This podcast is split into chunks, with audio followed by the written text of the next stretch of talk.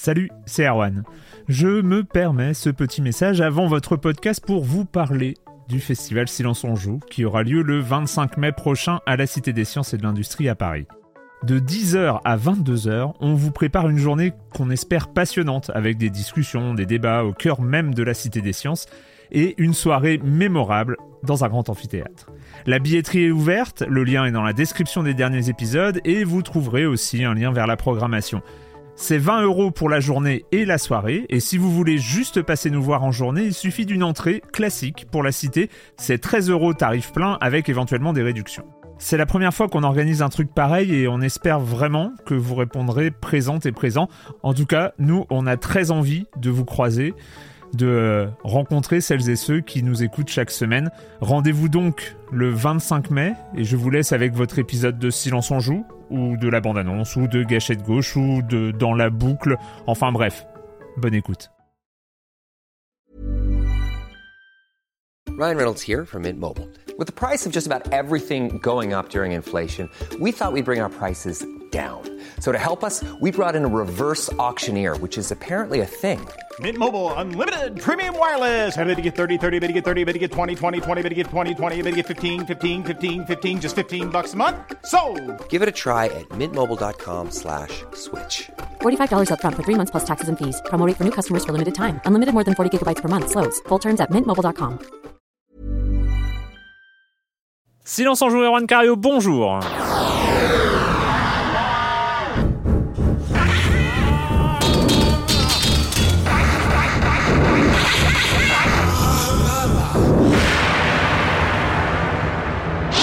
Au programme cette semaine, on va parler de Starships, le nouveau jeu de Sid Meier qui va sortir la semaine prochaine, The Order 1886, Monsieur Fall, et on finira par Blue Estate, le rail shooter, le motion rail shooter, comme on pourrait l'appeler. C'est bien. C'est pas mal, hein, nouveau genre.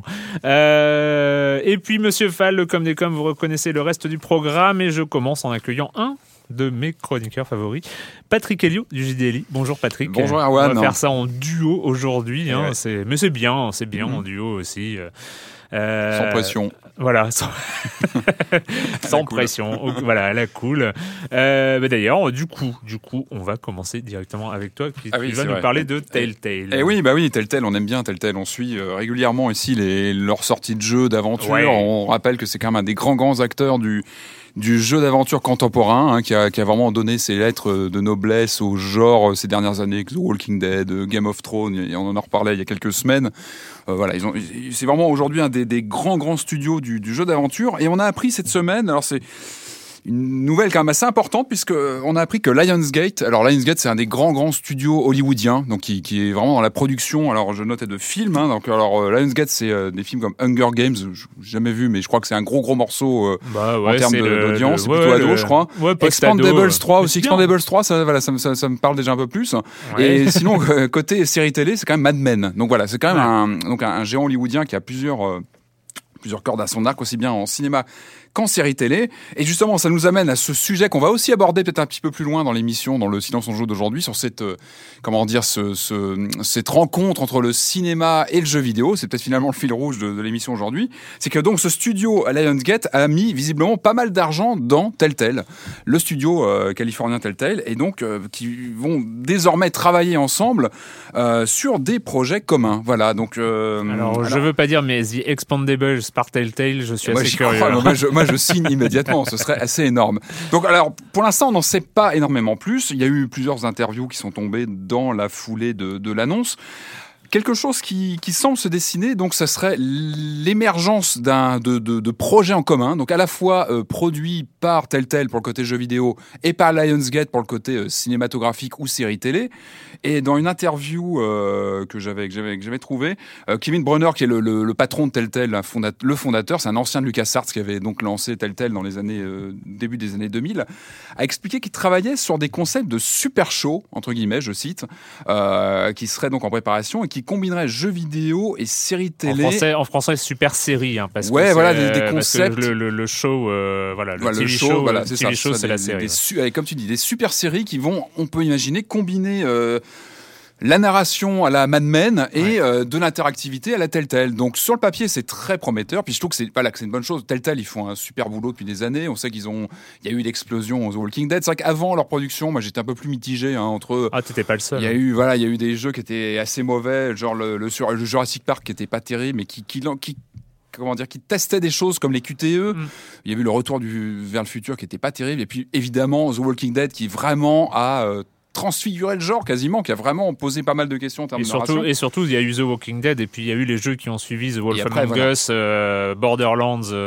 Tales from Borderlands, qui étaient vraiment des bons jeux d'aventure. Game of Thrones, c'est la deuxième saison de The Walking Dead, qui sont presque aussi importants que le premier The Walking Dead, parce qu'ils confirment cette capacité... C'était pas un coup de bol, ça confirme la capacité de Telltale à fournir, à créer ce genre de jeu. Et c'est effectivement, quelque part, le mariage paraît quelque part logique, parce que s'il y a aujourd'hui un studio qui sait gérer la narration par épisode sous forme d'aventure, c'est bien Telltale. Donc finalement, tout ça se goupille plutôt bien. Est-ce que c'est une bonne ou une mauvaise nouvelle ? Ça, on verra après la transformation de tout ça. Quelle forme ça va prendre ?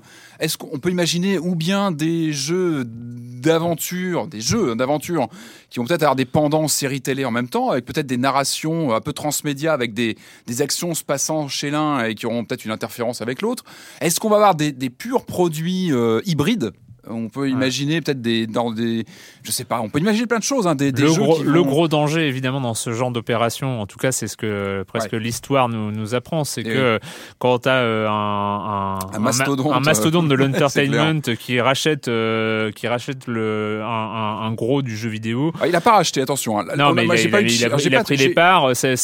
Il y a eu un investissement conséquent. J'ai pas vu du chiffre passer, mais on parle d'un investissement conséquent. Donc, on peut imaginer qu'ils ont mis pas mal. Généralement. Enfin, jusqu'ici, en tout cas, le jeu vidéo se retrouvait quand même à la 5e roue du carrosse, donc sans beaucoup de considération à faire, on va dire, du produit dérivé plutôt que... parce que dans la force du transmédia, c'est que le jeu vidéo arrive à travailler en parallèle et au même niveau qu'une série. Que dès les conceptions, ce soit travaillé en même temps. Et c'est là où, jusqu'ici, en tout cas, les mastodontes de l'entertainment classique, entre guillemets, ont eu du mal à intégrer dès l'origine les deux, et ont considéré le jeu vidéo comme étant un formidable produit dérivé. Oui. Qui sortait après, qui était adapté, c'était vraiment une adaptation. Et c'est vrai que la force de Telltale, c'était aussi, par exemple, avec The Walking Dead, on revient toujours à ce titre, mais ça a été aussi d'aborder l'adaptation d'une licence d'une façon complètement différente, en revenant aux racines du comics et en créant une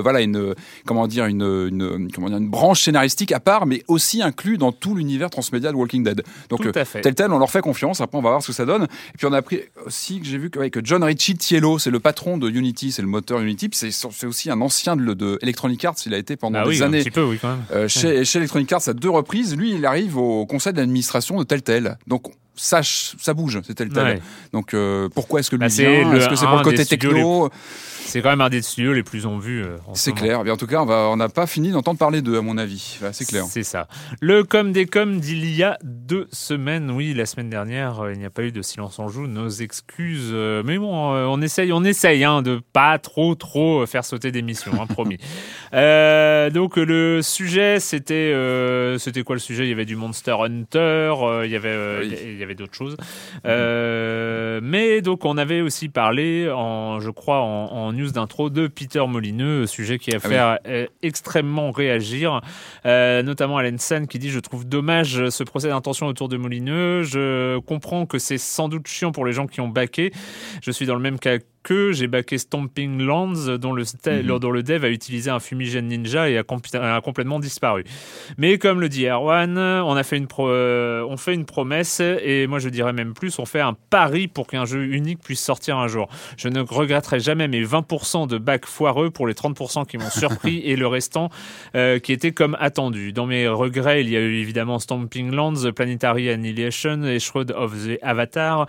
Mais dans les grandes surprises, il y a quand même Divinity Original Sin, Dreamfall Chapters, FTL et Planet Explorer. Là, je fais une parenthèse dans ce commentaire. Je viens de me rendre compte que donc Dreamfall Chapters, que j'ai backé, est sorti. Il faut vraiment que je me tienne à jour parce que c'est quand même un des trucs que j'attendais, mais j'ai complètement passé à côté. Donc, et tu l'as backé en plus. Oui, je l'ai backé. Donc t'as dû recevoir des accès. Il y avait Ragnar Tankist. Je back. C'est tout. C'est un automatisme. Voilà, c'est un peu mon Peter Molineux à moi, si tu veux. Après, il faut se souvenir qu'on doit à Peter Molineux trois jeux majeurs avec Populous, Dungeon Keeper et Syndicate. Il y a très peu de devs qui peuvent se vanter d'avoir fait autant avancer le jeu vidéo que lui. Du coup, je lui pardonne beaucoup de choses. Sur le même sujet, Zali Falcam. Moi, je trouve très légitime qu'on tacle Molineux sur tout un tas de trucs. Après tout, c'est pas complètement con si ses producteurs ne sont pas contents de l'argent investi.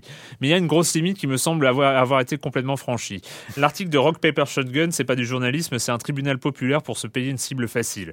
Je trouve ça complètement délirant de haine et d'agressivité. Ou alors, il faut faire ça avec à chaque fois qu'un mec foire un projet, ou qu'Ubisoft et compagnie sortent des jeux pas finis, ou qu'un Call of sort avec 3 heures de durée de vie et un discours ultra réac. Entre parenthèses, nous on le fait, hein, on tape sur tout le monde. Bref, je dis pas ça pour dédouaner Molineux de tous les trucs chelous qu'il a fait depuis 10 ans, mais à un moment donné, la hate cynique et facile, c'est pas non plus obligatoire quand on parle de lui. Il continue et il le conclut. Au lieu de demander à Molineux si c'est un menteur pathologique, j'aimerais bien qu'on demande à ses backers si ce sont des cocus fétichistes. Ça ferait une belle enquête. Enfin, sur un autre sujet, Cytoplasme qui dit « Le parallèle entre Monster Hunter et Dark Souls est très pertinent. L'expérience de jeu est très proche dans les combats contre les boss, non seulement dans la gestion du personnage, vie et endurance, le timing des coups, mais aussi dans l'apprentissage des attaques des boss et des ouvertures dans leur défense. Plus que les personnages, c'est le joueur qui doit augmenter son expérience et monter son skill, d'où les dizaines d'heures de jeu avant de bien jouer. Et aussi son endurance, les combats sont bien plus longs que Dark Souls. Pour ma part, j'ai joué à Monster Hunter Freedom Unite sur Vita. Ce que je reprocherais à ces jeux, c'est leur partie farming qui oblige à faire et refaire des missions sans grand intérêt une fois maîtrisées, juste pour ramasser des composants. C'est ce qui m'a fait lâcher le jeu au bout de quelques dizaines d'heures quand même, sans avoir atteint les derniers boss. Voilà, ça c'était le com des coms donc d'il y a 2 semaines. Je rappelle, le com des coms, c'est sur les forums de Silence On Joue, à retrouver à partir des liens présents sur libération.fr.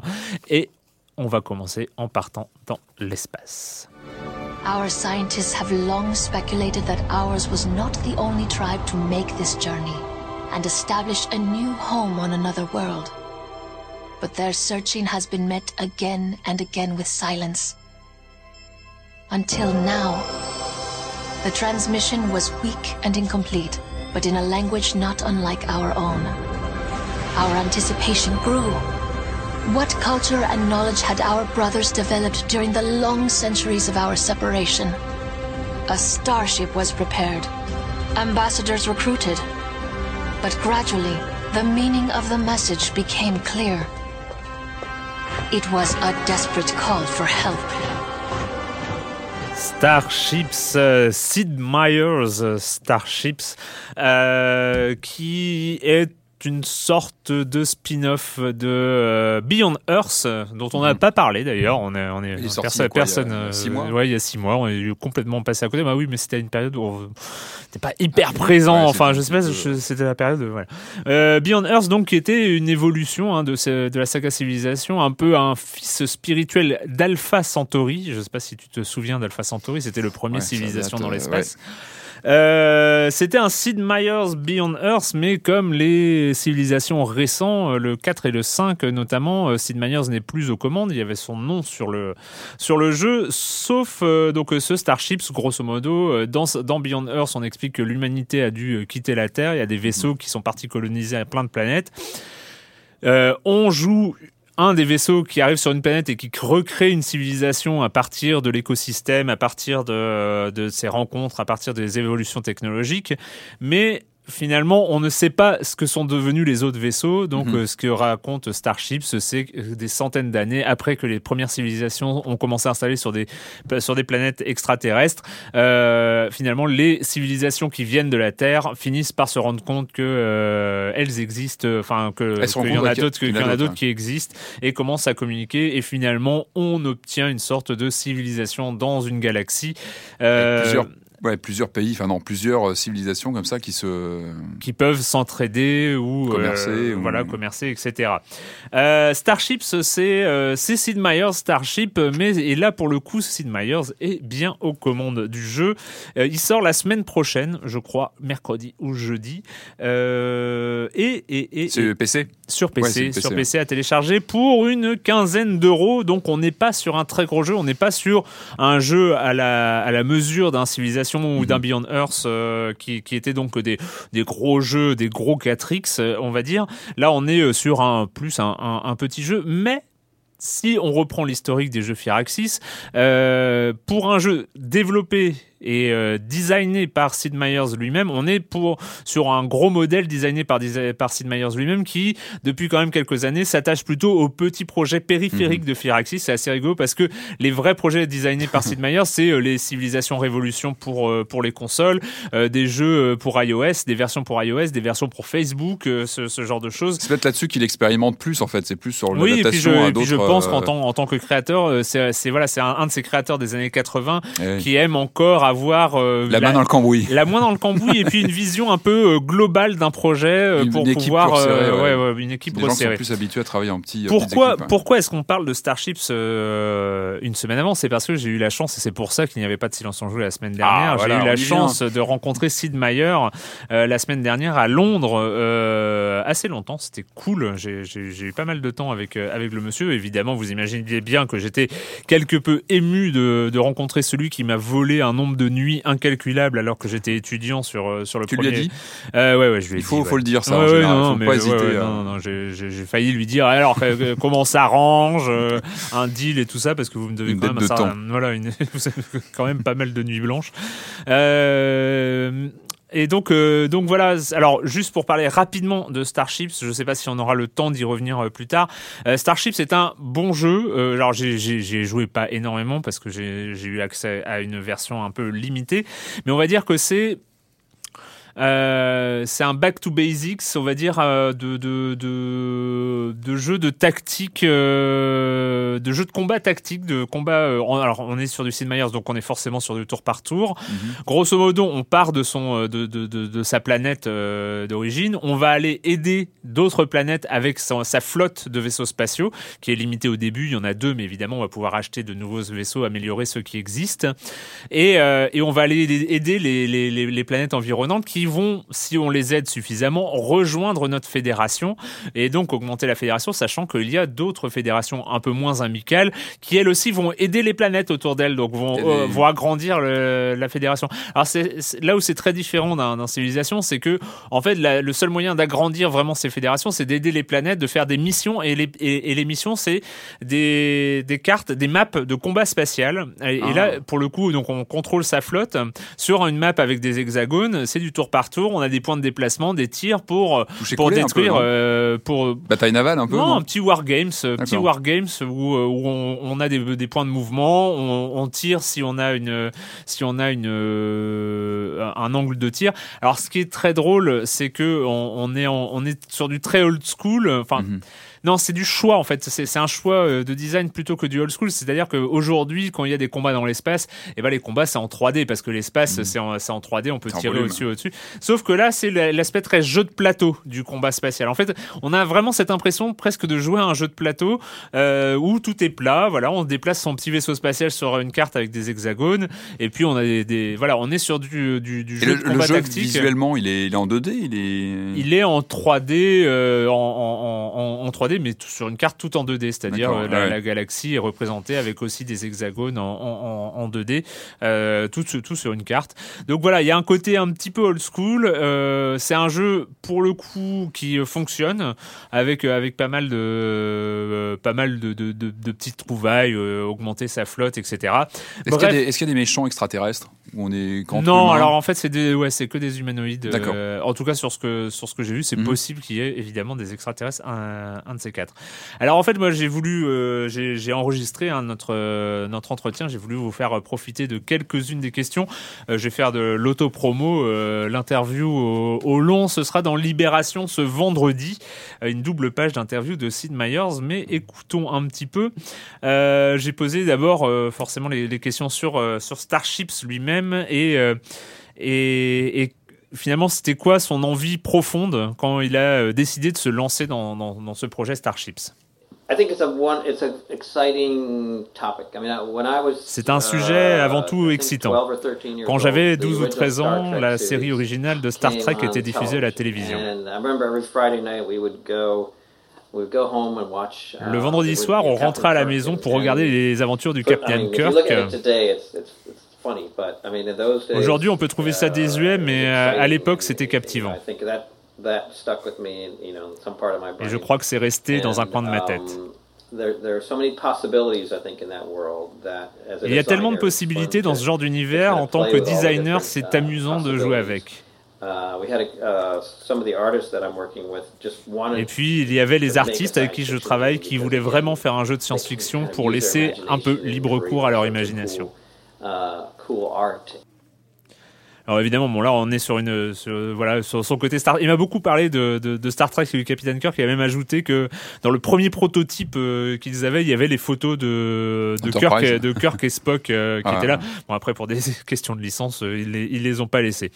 J'ai quand même demandé s'il avait utilisé son pouvoir magique. Est-ce que pour Starships, il avait utilisé le pouvoir magique de Sid Meier, qui est de forcer les joueurs à jouer juste un tour en plus avant d'aller se coucher encore et encore jusqu'au petit matin. Est-ce que pour Starships, il a utilisé ce pouvoir spécial ?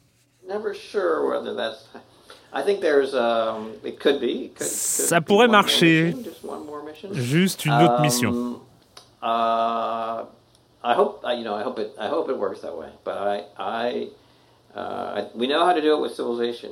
J'espère que ça va marcher. Je sais comment ça fonctionne avec un Civilization, mais pour un autre type de jeu, c'est compliqué à prédire.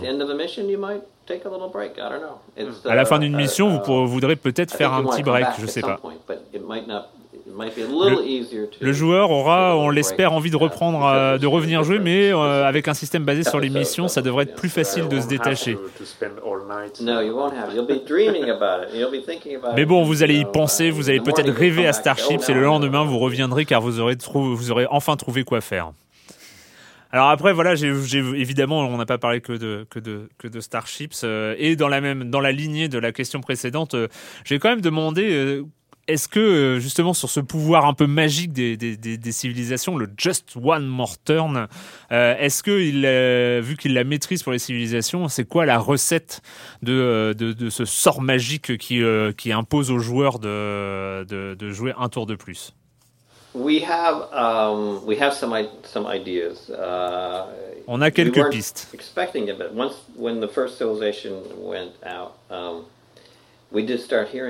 Mais au début, en fait, on ne s'y attendait pas. Quand le premier Civilization est sorti, on a commencé à avoir des retours de ces joueurs qui ne pouvaient pas s'arrêter de jouer, qui n'arrêtaient pas de continuer juste un tour de plus. On a regardé ce qui se passait précisément. Dans Civilization, il y a beaucoup de choses qui se passent au même moment. De ce côté, vous explorez un nouveau continent, par là, vous parlez avec Gandhi ou Gengis Khan, et il y a cette merveille que vous êtes en train de construire qui n'est pas tout à fait finie. Et vous êtes sur le point de découvrir la poudre. Et le joueur ne cesse d'anticiper ce qui va se passer le tour suivant et celui d'après. Il n'y a jamais un moment où tout est à l'arrêt, où plus rien n'est sur le point d'évoluer. Et il y a toujours une bonne raison pour vouloir absolument découvrir ce qui va se passer le truc suivant. Le truc, c'est de toujours avoir 3, 4 ou 5 événements qui sont sur le point de se produire.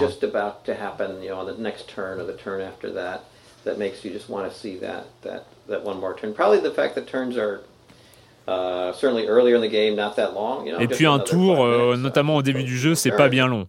Et puis juste un autre tour, c'est à peine 5 minutes.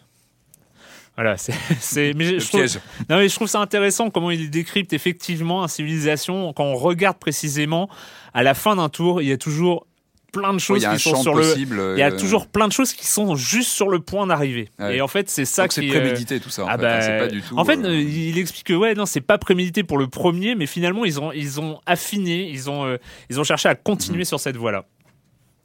Alors après, l'entretien continue, puis j'ai voulu quand même lui poser la question qu'on a dû lui poser environ 8 millions de fois, qui est pourquoi il y a Sid Meier devant tous ces jeux-là, et d'où ça vient. Alors il m'a expliqué que ça venait. Alors il m'a expliqué que ça venait de, en fait, au début de Microprose, qui était son premier studio, qu'il avait sorti avec Brian quelque chose.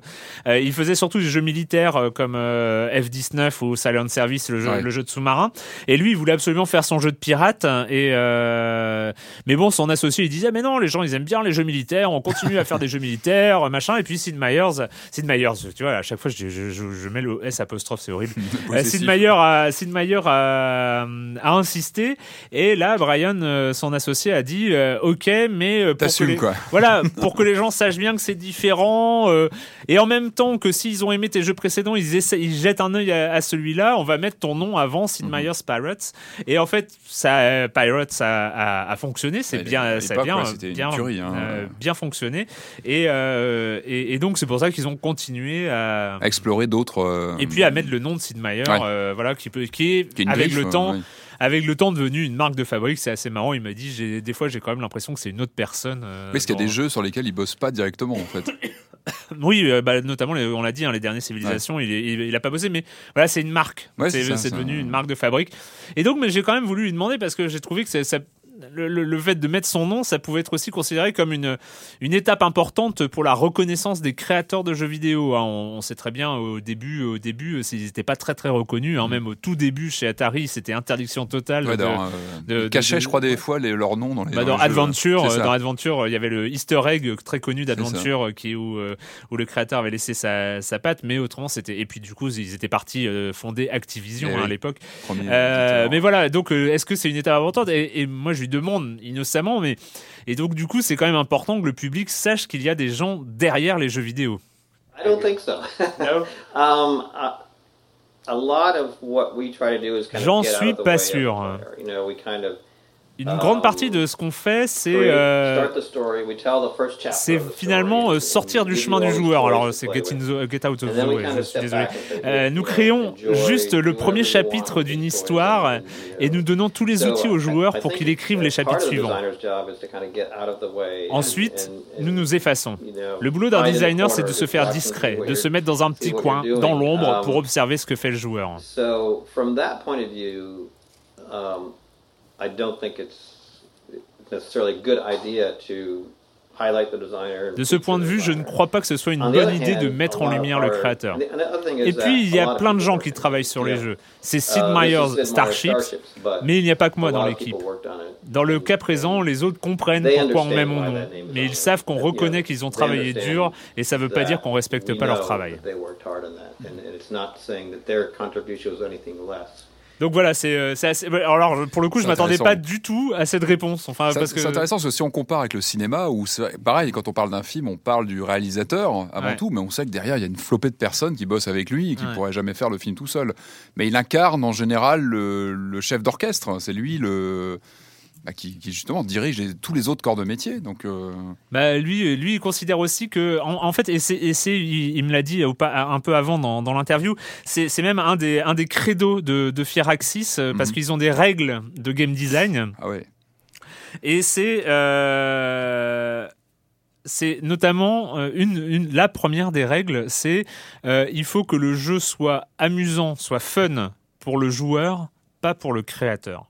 C'est-à-dire que ça ne sert à rien pour un créateur de montrer au joueur combien il est intelligent et combien c'est très bien ce qu'il fait, si c'est pas amusant pour le joueur. Donc le premier point.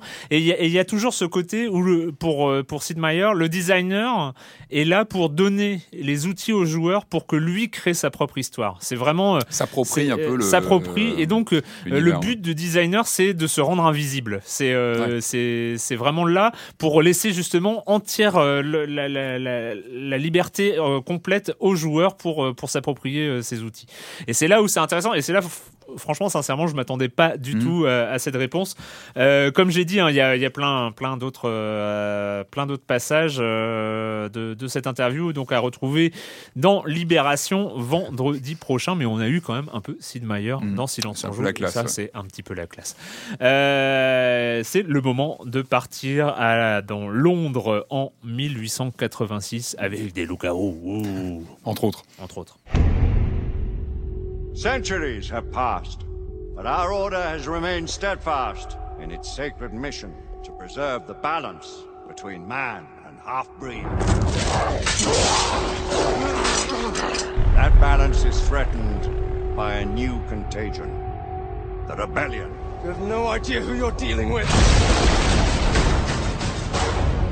Knights to arms! Let's eliminate these godless rebels once and for all. I need you to provide cover. We really believe the rebels are collaborating with the half-breeds. We're converging from the hospital. We need to unravel this without arousing suspicion. Incoming! The Order 1886. Alors avant qu'on parte dans un débat, établissons un petit peu le contexte narratif de The Order 1886, où donc nous sommes dans une Londres victorienne steampunk en 1886 et que il y a des loups-garous et des rebelles, parce que voilà, il y a des rebelles, des loups-garous. Nikola Tesla, Darwin, les chevaliers de la table ronde qui luttent contre les loups-garous et la rébellion.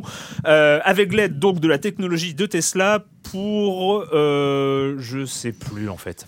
C'est ouais. C'est brouillon. Non, voilà. Rien que voilà, le contexte narratif un petit peu lourd de The Order 1886 qui est quand même le blockbuster next-gen, en tout cas en attendant Witcher 3, de ce début d'année. C'était le gros morceau sur PlayStation 4, exclusivité de Sony, développé par Ready at Dawn, qui était surtout connu pour des adaptations, des portages sur portable, beaucoup, des portages sur PlayStation PSP. Portable, PSP, notamment de God of War ou de Okami à l'époque. Sur Wii. Sur Wii, voilà, Okami sur Wii. Voilà, et qui se retrouve quand même avec le gros morceau, le gros morceau de Sony. Ouais. Et ben je te laisse la parole. Je suis sympa, hein. En effet. Alors ça, quand tu briefais un petit peu l'histoire du jeu, c'est vrai que maintenant que j'y repense, que ça m'a fait un peu penser à Van Helsing, tu sais, le film Universal qui date d'il y a une dizaine d'années, qui était pareil aussi, une espèce de mash-up comme ça de tous les monstres. Il y avait pas mal de choses qui étaient imbriquées, avec un côté un petit peu gothique et tout ça. Et c'est vrai qu'au niveau du scénario, voilà. Alors, c'est un objet intéressant, The Order 1886. C'est un objet intéressant parce que moi, ça fait très longtemps depuis que je joue aux jeux vidéo. J'ai commencé sur Amstrad, je vais pas vous refaire tout mon historique.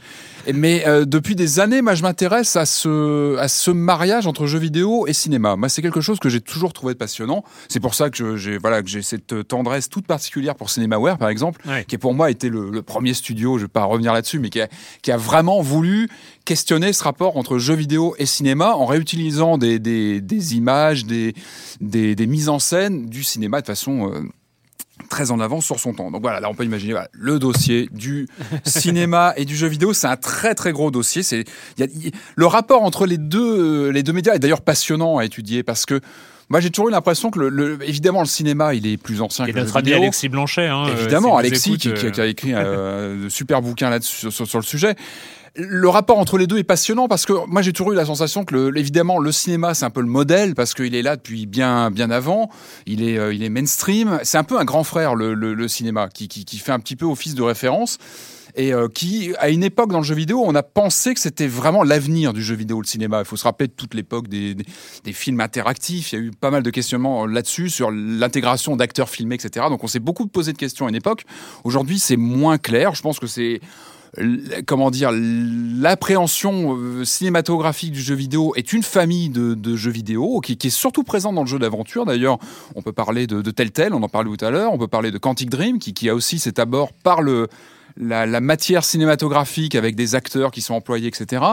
Et en tout cas, c'est une des formes présentes de jeux vidéo. Et je trouve que c'est une tendance intéressante à suivre et qui s'inscrit dans toute une histoire qui date pas d'hier, de rapprochement vraiment foncier entre le jeu vidéo et le cinéma, qui pose évidemment ces questions. Des questions de liberté de gameplay, de mise en scène, de jouabilité, etc.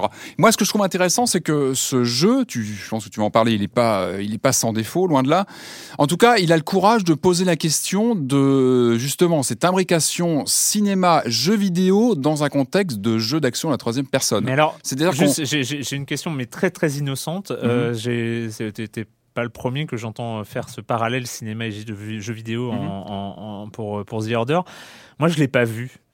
Je comprends pas, en fait, je comprends pas quand j'ai joué pourquoi, quand on voit The Order, on parle de cinéma. Qu'est-ce qui fait penser de cinéma ? Parce qu'il y a ces cinématiques qui racontent l'histoire, mais pourquoi est-ce qu'on parle de cinéma quand on parle de The Order ? Moi, je ne l'ai pas du tout ressenti, en fait. Moi, je le ressens en jouant sur le côté, sur cette mise en scène où tu as gameplay et séquences narratives qui s'enclenchent et qui sont quasiment... sans parler de gameplay, qui sont à l'œil, en fait, qui sont transparentes. C'est-à-dire qu'on passe de l'un à l'autre, ça s'imbrique complètement. Et il y a aussi des plans que je trouve très cinématographiques dans des choses que moi j'ai trouvées plutôt marrantes, qui ne servent à rien dans le jeu. C'est les moments où on s'empare d'un objet, on peut le retourner dans tous les sens. Voilà, on voit notre personnage attraper un objet, le retourner, ça ne sert quasiment à rien. On peut parfois trouver une indication derrière un objet.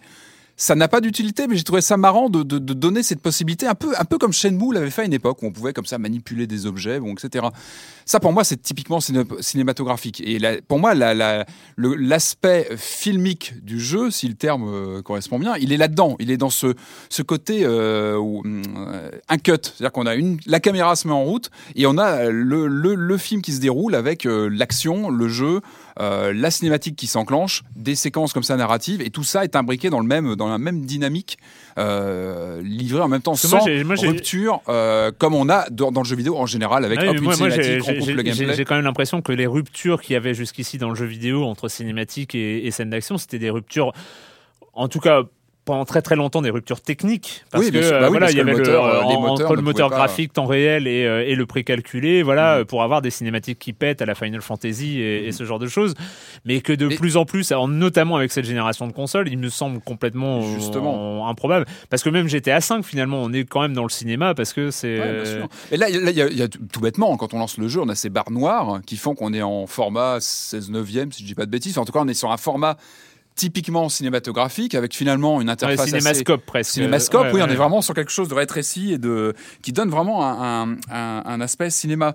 Et tout ça est voulu. Et je pense que, comme tu disais, je pense que ce jeu fait pas mal parler de lui, parce qu'il symbolise, comme tu le disais, ce moment où finalement les réalisations de cinématiques et de gameplay elles-mêmes sont faites sur le même moteur, qui est un moteur qui est super beau. Enfin, on a rarement vu un jeu aussi beau visuellement, avec un soin du détail hallucinant sur les vêtements, sur les objets dans le jeu. Enfin, visuellement, il a un cachet. Mais il est marron. Ça, il est un peu marron, marron gris. Ah, marron gris, quoi. Mais il est très. Alors, je sais pas comment on peut. Il est très révolution industrielle, en fait. Mais il fait très acier, marron. Il fait très marron gris. Mon ami Sébastien Delahaye, Ned Sabès de Canard PC, en parle depuis la PlayStation 3 et la Xbox 360. C'est la couleur de la génération précédente. C'est-à-dire que tous les jeux, par exemple. Voilà, mais tous les jeux. Tous les jeux qui veulent faire joli, ils sont tous marrons. Et moi, je suis désolé, effectivement, technologiquement parlant, le moteur de The Order est au top. En même temps, un blockbuster sur les consoles de cette génération-là, ce serait un petit peu dommage qu'il soit pas beau. Enfin, en tout cas, qu'il y a pas. Non, mais c'est vrai qu'il est surprenant au niveau de la finition. Bah, c'est ça qui m'a bluffé, c'est vraiment la finition sur des tout petits détails, mais qui donne aussi, qui contribue à ce côté cinématographique dans les mouvements, dans les détails. Le problème, c'est que moi aujourd'hui, en tout cas depuis quelques années, on va dire, enfin depuis The Last of Us, les générations précédentes. Quand c'est joli, quand c'est techniquement parfait, moi je regarde plus la technique, je regarde l'esthétique. Et je suis désolé là-dessus, quand même, l'esthétique. Je parle pas de la technologie, des particules. Derrière les moteurs, tu veux dire. Derrière le moteur, effectivement, les textures sont incroyables dans The Order, mais l'esthétique, Londres victorien steampunk, on va dire, même s'il n'y a pas trop de vapeur, c'est pas steampunk, c'est, on va dire, rétro-futuriste. C'est un peu à la Dishonored d'ailleurs. Il y a des points d'une part un air de déjà vu et d'autre part, avec ce filtre Instagram marron là qui est sur tout le jeu. Moi, j'ai du mal à qualifier le jeu de joli, quoi. Enfin, c'est un peu lourd parce que d'une part, c'est une pièce montée un peu indigeste en fait, The Order. Il y a beaucoup de choses dedans. Il y a beaucoup de choses dedans, et c'est un jeu qui est très clivant aussi à cause de ça. C'est que comme on disait, donc il y a des parties pris graphiques, il y a des parties pris de gameplay avec ces ces enchâssements entre scènes cinématiques, jeux de shoot. Moi, j'étais plutôt bien surpris. Moi, j'ai plutôt bien aimé le gameplay des séquences de shoot. Je trouve qu'elles sont plutôt nerveuses. On retrouve Look and Feel très Gears of War. Mais c'est pas... Et oui, c'est Gears of War. Quoi. En fait, en jouant, je m'attendais vraiment à Uncharted-like. Et en fait, en y jouant, je me suis rendu compte qu'on était plus proche d'un Resident Evil 5, par exemple, en termes de gameplay, de feeling par rapport aux armes, aux ennemis, etc. Et finalement, on est plus proche d'un Resident Evil 5. Moi, c'est ce que je me suis rendu compte en jouant. C'est Gears of War.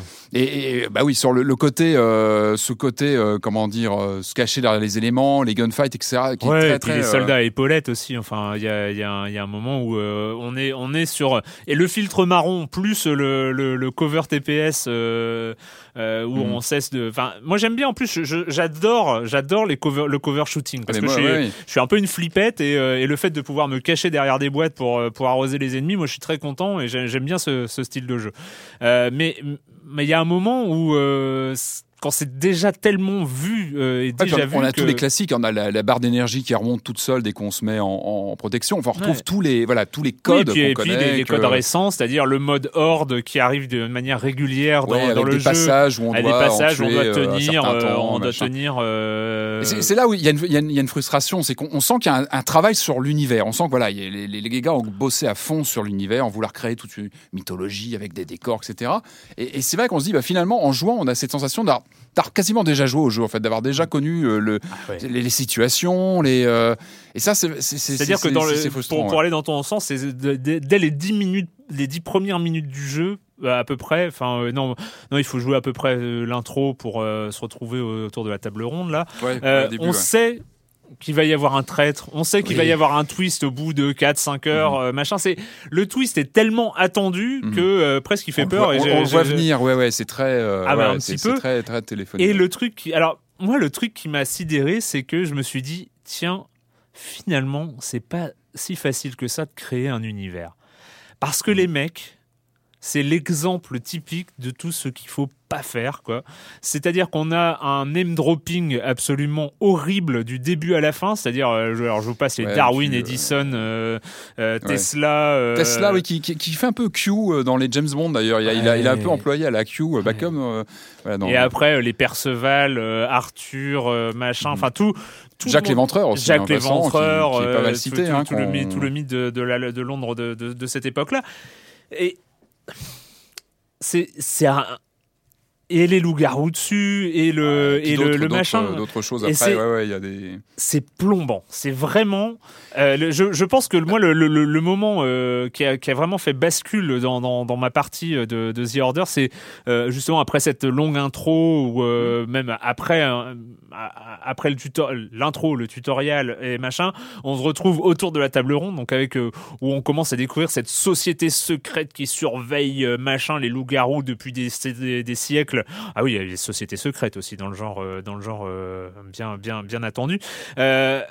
Et là, tu te dis, mais qu'est-ce qu'ils ont fait, quoi ? Qu'est-ce qu'ils ont fait ? Pourquoi avoir surchargé à ce point l'univers scénaristique ? C'est-à-dire que oui, d'accord, bon, ils ont fait un TPS, un cover TPS. Bon, si on interdit aux gens de faire des covers TPS, bon, c'est chiant parce que on va interdire aux gens de faire des FPS, on va interdire... Oui, faites un cover TPS, j'ai aucun souci avec ça. Mais j'ai l'impression que justement, pour se démarquer de Gears of War, voire même justement, de Gears of War est beaucoup plus, en termes scénaristiques, à Gears of War, il y en a pas. C'est un cover TPS, t'as pas besoin, même si tu veux faire un petit peu de cinéma avec un joli moteur et tout ça, t'as pas besoin d'avoir un scénario.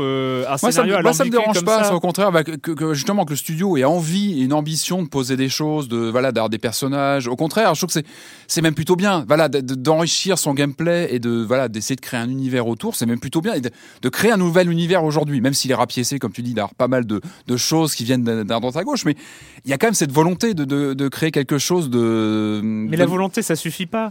Après... pas. Le problème aussi, c'est qu'on a l'impression qu'ils se sont amusés. Moi, je sais pas, c'est comme quand je voulais créer mes univers de jeux de rôle quand j'étais gamin, quoi. Où j'aimais bien Call of Cthulhu, Donjons et Dragons et tout ça. Et je me dis, j'ai créé mon univers et tout ça. Et puis, tu créais, tu rajoutais des trucs à droite, à gauche, tu mettais toutes tes inspirations, machin. Le truc, c'est que après tu te disais bah oui mais personne va vouloir jouer dans cet univers, c'est complètement débile. Et le problème des mythopoètes, parce que j'ai interviewé Alain Damasio qui se dit mythopoète, c'est-à-dire créateur d'univers, forgeur d'univers, c'est que ils doivent créer des univers où la narration est possible, et finalement c'est la narration dans cet univers qui est importante. C'est pas l'univers lui-même. L'univers lui-même, il n'est là que pour porter la narration. Quand l'univers que tu as créé va complètement phagocyter la narration qu'il y a au-dessus, parce que justement il est tellement lourd que c'est impossible de raconter une histoire dans un univers pareil. C'est impossible de raconter une histoire avec des loups-garous de Jack l'Éventreur, les Chevaliers de la Table Ronde, le rétrofuturisme et des dirigeables au-dessus de Londres. Tu peux pas raconter une histoire là-dessus, c'est trop complexe, l'univers il est trop complexe. Donc du coup bah, l'histoire elle est naze, et alors peut-être que l'univers est rigolo, qu'ils ont eu des idées mythologiques et tout ça, sauf que c'est mal fait, ça marche pas. Après, c'est vrai que sur le jeu, bah, c'est un cover TPS. Ouais, qui marche plutôt bien. Moi, je trouve que voilà, comme je te disais, moi, je trouve que les séquences de shoot sont plutôt nerveuses et répondent bien. Je trouve qu'il y a des bonnes sensations de gunfight. Là où moi j'ai décroché, c'est justement les niveaux, comme tu disais sur la narration. Il y a quelques niveaux où finalement il n'y a pas d'action. Ça arrive, hein, j'ai par exemple le souvenir de après le crash du ballon, à un moment on se retrouve, c'est tout bête, hein, mais il y a un niveau où finalement on avance, ça dure quelques minutes et finalement il n'y a pas d'action, c'est-à-dire qu'on est juste là pour juste dérouler le scénario. Mais là moi ça m'embête, parce que autant j'aime bien l'effet de style de dire on imbrique du gameplay, de la cinématique de façon fluide, avec un petit peu de QTE entre deux, histoire de rester, pour que le joueur reste attentif, fait gaffe à ce qui se passe et pose pas la manette en gros. Ça, je trouve que ça marche plutôt bien. Moi j'ai plutôt joué le jeu, enfin on a pas mal parlé de la durée de vie. Moi, je sais pas, ça fait à peu près 7 heures de jeu. Je trouve que c'est pas quelque chose qui me choque plus que ça. Moi, je trouve que voilà, l'imbrication des différents éléments est un truc intéressant. Je pense qu'il faut continuer à creuser. Moi, ces niveaux où il n'y a pas de gunfight, ça m'a posé problème. Où je me suis dit, bah là, je suis juste là pour un peu avancer, dérouler les scénarios, etc. Il y a aussi moi, les séquences d'infiltration que j'ai trouvé qui étaient pas, qui étaient hors sujet, qui fonctionnent pas. Et là, je me dis, c'est dommage, parce que on sent que le studio a bien géré ces gunfights. On sent qu'ils ont bien travaillé sur cet aspect-là. Voilà, l'infiltration, finalement, elle n'apporte pas grand-chose. Elle est plutôt creuse. Ça, et les puzzles aussi, quand on doit court-circuiter. Voilà, c'est dommage, parce que ce sont des pistes. On sent que, comme tu dis, ils voulaient mettre beaucoup de choses dans le jeu. Ils ont voulu, aussi bien en termes scénaristiques que de gameplay. On sent qu'ils ont vachement cogité le truc. Ils ont voulu mettre plein de phases de jeu différentes. Ils n'ont pas cogité le truc. Mais moi, je pense que si. Je pense qu'ils ont voulu mettre trop de choses dans le même jeu. Non, et finalement, à ce moment-là, tu n'as pas réfléchi. Et que justement, il y a ces moments où l'infiltration, ça marche pas bien. Les trucs de puzzle, non, en fait, ça apporte pas, quoi, finalement, et c'est un peu dommage. Voilà, je pense que c'est là où on se dit que voilà, ça aurait pu être plus non, mais moi c'est en plus je vais te dire, quand je l'ai lancé, je n'avais aucun a priori négatif, mais vraiment aucun. Je me disais, c'est cool, un blockbuster, ça fait longtemps. Et là, pour le coup, c'est mais complètement tombé des mains, et je trouve qu'il y a des erreurs de conception à tous les coins dans ce jeu, que ce soit au niveau de l'univers, au niveau de la narration, au niveau du gameplay, au niveau de tout. Il y a, et justement, ils ont voulu, c'est un peu comme des enfants qui découvrent un coffre à jouets. Tiens, on a du pognon de la part de Sony qui nous paye pour faire un gros blockbuster. Allez, qu'est-ce qu'on peut mettre. Et du coup, il y a aucune direction, et ça donne un jeu fourre-tout, quoi, fouillis. Et voilà, j'ose espérer qu'il n'y aura pas The Order 1886. 187, c'est tout. Je pense que si, c'est probable. À mon avis, si.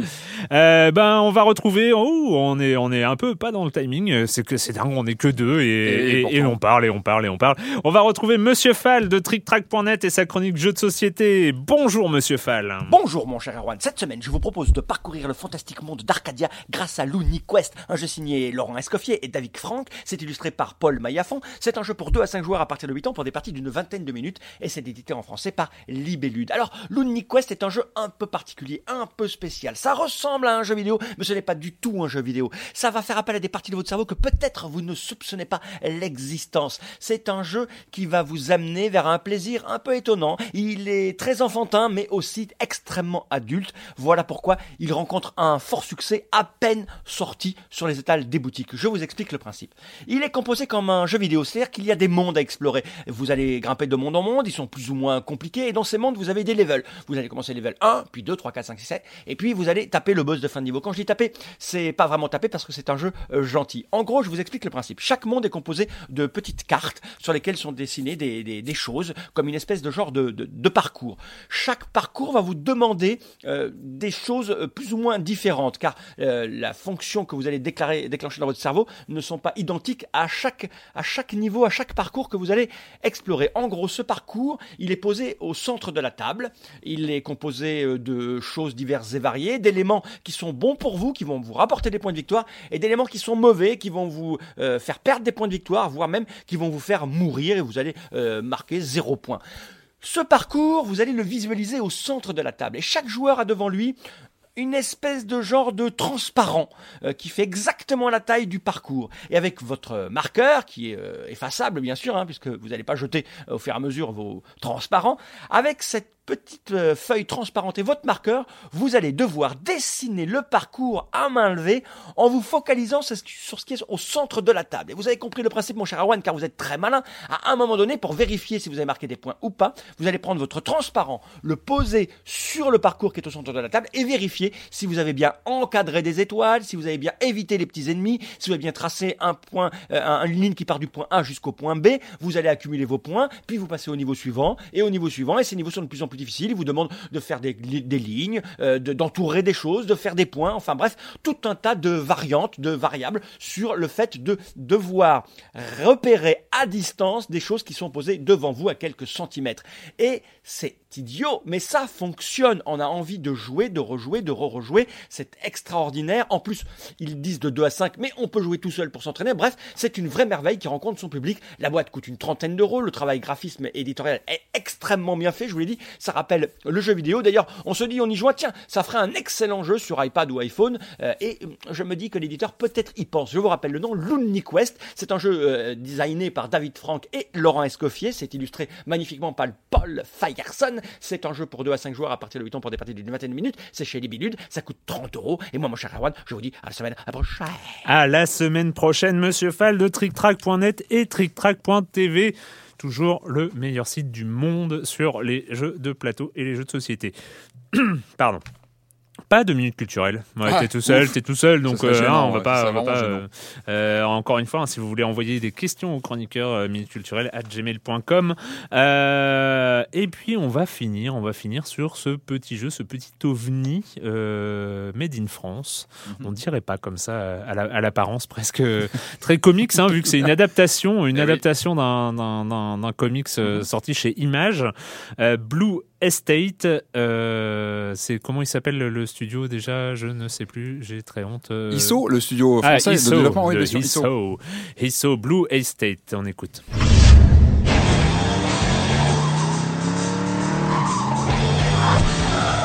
Son of a...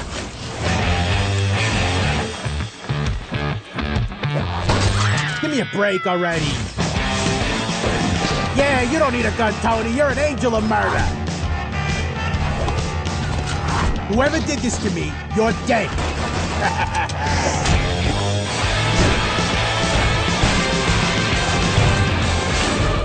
Blue Estate, qui était sorti il y a une petite année déjà sur PC comme une exclusivité avec le Leap Motion, est-ce que vous en souvenez? Probablement pas, parce que ça n'a pas fonctionné. C'était un détecteur de mouvement des doigts pour PC, c'est-à-dire que c'est une sorte de mini Kinect, sur PC, et donc il y avait ce jeu Blue Estate qui fonctionnait avec c'est le Leap Motion. C'était une sorte de d'exclusivité partenariat, sorti avec le Leap Motion, et donc on pouvait utiliser ses doigts pour tirer sur les ennemis. C'est un rail shooter dans la grande tradition des rail shooters, et il débarque, logiquement, on va dire, sur Xbox One. Exactement. Alors Blue Estate à la base, donc comme tu disais, donc c'est un comics de Victor Kalvachev qui a signé, donc c'est en 4 tomes. C'est un comics très polar. Donc la version française est chez Ankama. Chez Ankama, exactement, en VF. Donc c'est un polar très, moi je dirais très tarantinoesque, assez barré, enfin, qui a un visuel très très sombre et très, enfin, c'est vraiment du polar assez, comment dire, très porté action, brutal, ouais. Et voilà, qui envoie pas mal. Donc le jeu Blue Estate, donc c'est une adaptation de cet univers et comme tu disais, donc c'est pas la première version. Là, il arrive sur Xbox One, il est arrivé il y a quelques jours maintenant. Donc moi je l'avais testé à l'époque sur le Leapmotion, bon gameplay un petit peu compliqué. Il était sorti sur PS4 je crois en juin dernier, donc il y a un peu moins d'un an. Alors là c'était déjà un petit peu mieux. Alors en fait on y jouait avec le DualShock 4 et en fait le jeu repérait les mouvements du DualShock 4, ce qui est plutôt une bonne idée parce que tout le monde a un DualShock 4 chez lui, donc ça rendait le rail shooter abordable. Le souci moi qui m'avait posé problème à l'époque, c'est qu'on avait une touche de recalibrage et on passait son temps à recalibrer parce que voilà le DualShock il a aussi ses limites et du coup on passait pas mal de temps à recalibrer et bon c'est vrai que celui qui est pas motivé forcément, qui est pas forcément habitué au genre, recalibrer tout le temps c'est pas instinctif. Bon voilà, ça alourdissait un petit peu le gameplay. Et enfin le jeu vient d'arriver sur Xbox One et à mon avis il a peut-être trouvé vraiment sa plateforme de prédilection. Et comme tu disais, voilà, ça fait enfin plaisir d'avoir du rail shooter parce que comme tu disais, on n'a pas beaucoup en ce moment. Le rail shooter, il a eu son âge d'or hein, sur les bornes d'arcade. C'était, c'était même quasiment un genre de démo techno. C'était un des genres mythiques. Les bornes Virtua Cop, les Time Crisis à l'époque avec la pédale pour se cacher, etc. C'était génial. T'as raconté combien de fois j'ai fini Time Crisis avec un seul clic. Non, et je pense qu'on fréquentait la même salle en plus à l'époque. Donc voilà, non mais enfin là, moi je suis vraiment, il me manque ce genre. Moi, je les ai tous écumés ces jeux-là.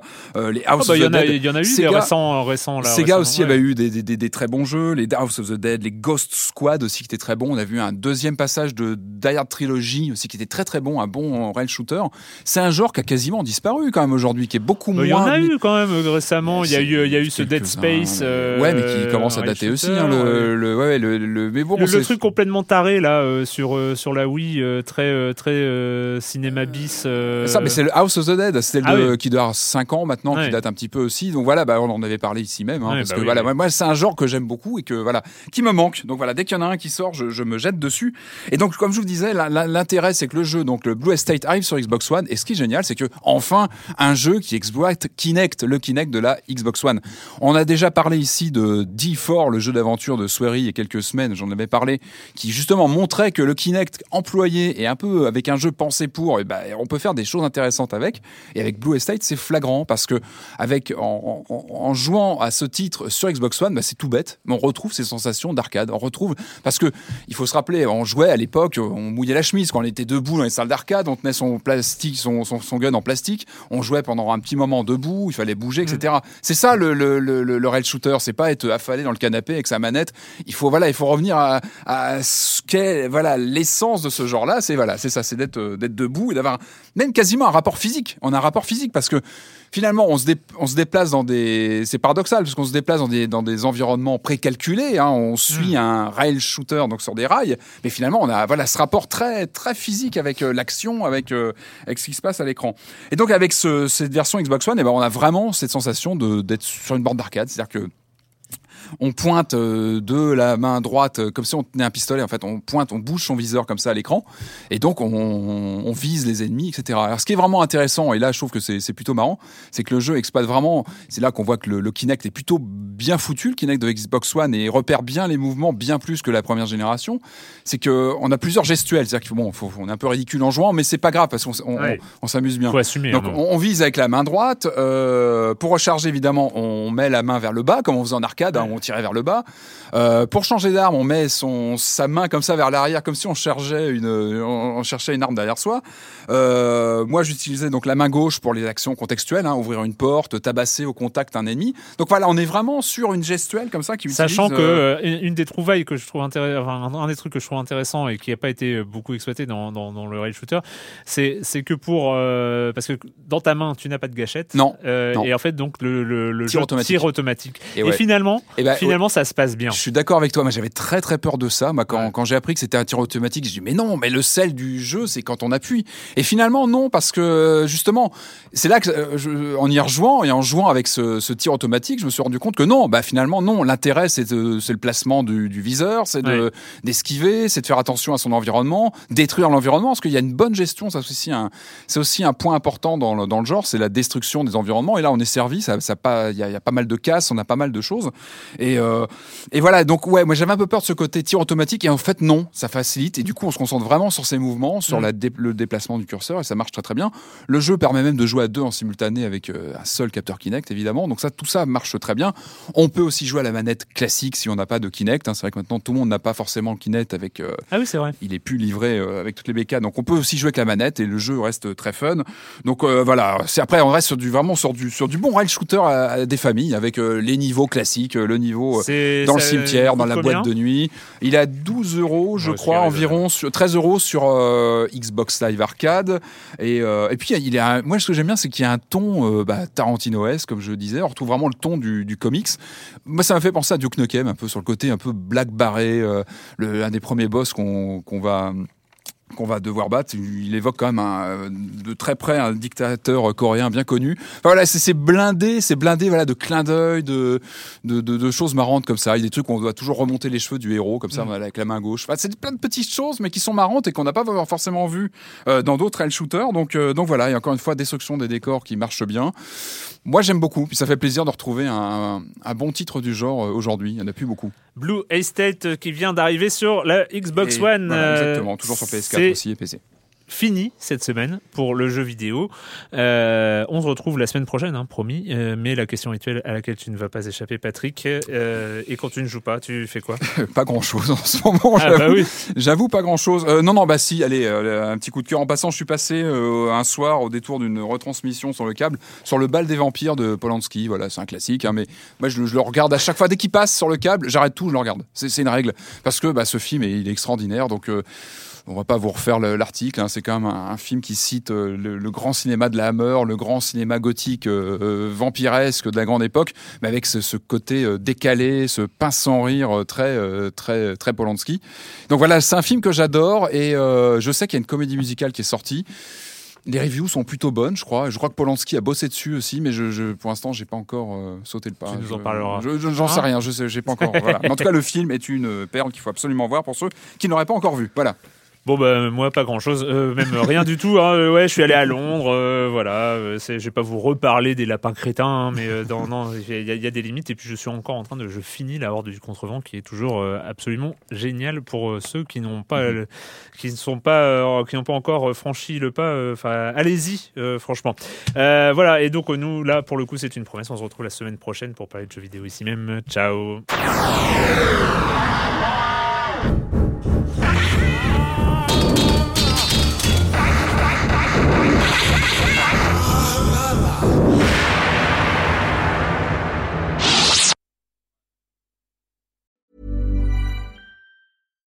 When you make decisions for your company, you look for the no-brainers. And if you have a lot of mailing to do, Stamps.com is the ultimate no-brainer. It streamlines your processes to make your business more efficient, which makes you less busy. Mail checks, invoices, legal documents, and everything you need to keep your business running with Stamps.com. Seamlessly connect with every major marketplace and shopping cart. Schedule package pickups and see your cheapest and fastest shipping options from different carriers. With rates up to 89% off USPS and UPS rates. And with the Stamps.com mobile app, you can take care of mailing and shipping wherever you are. Make the same no-brainer decision as over 1 million other businesses with Stamps.com. Sign up with code PROGRAM for a 4-week trial, plus free postage and a free digital scale. No long-term commitments or contracts. That's Stamps.com. Code PROGRAM.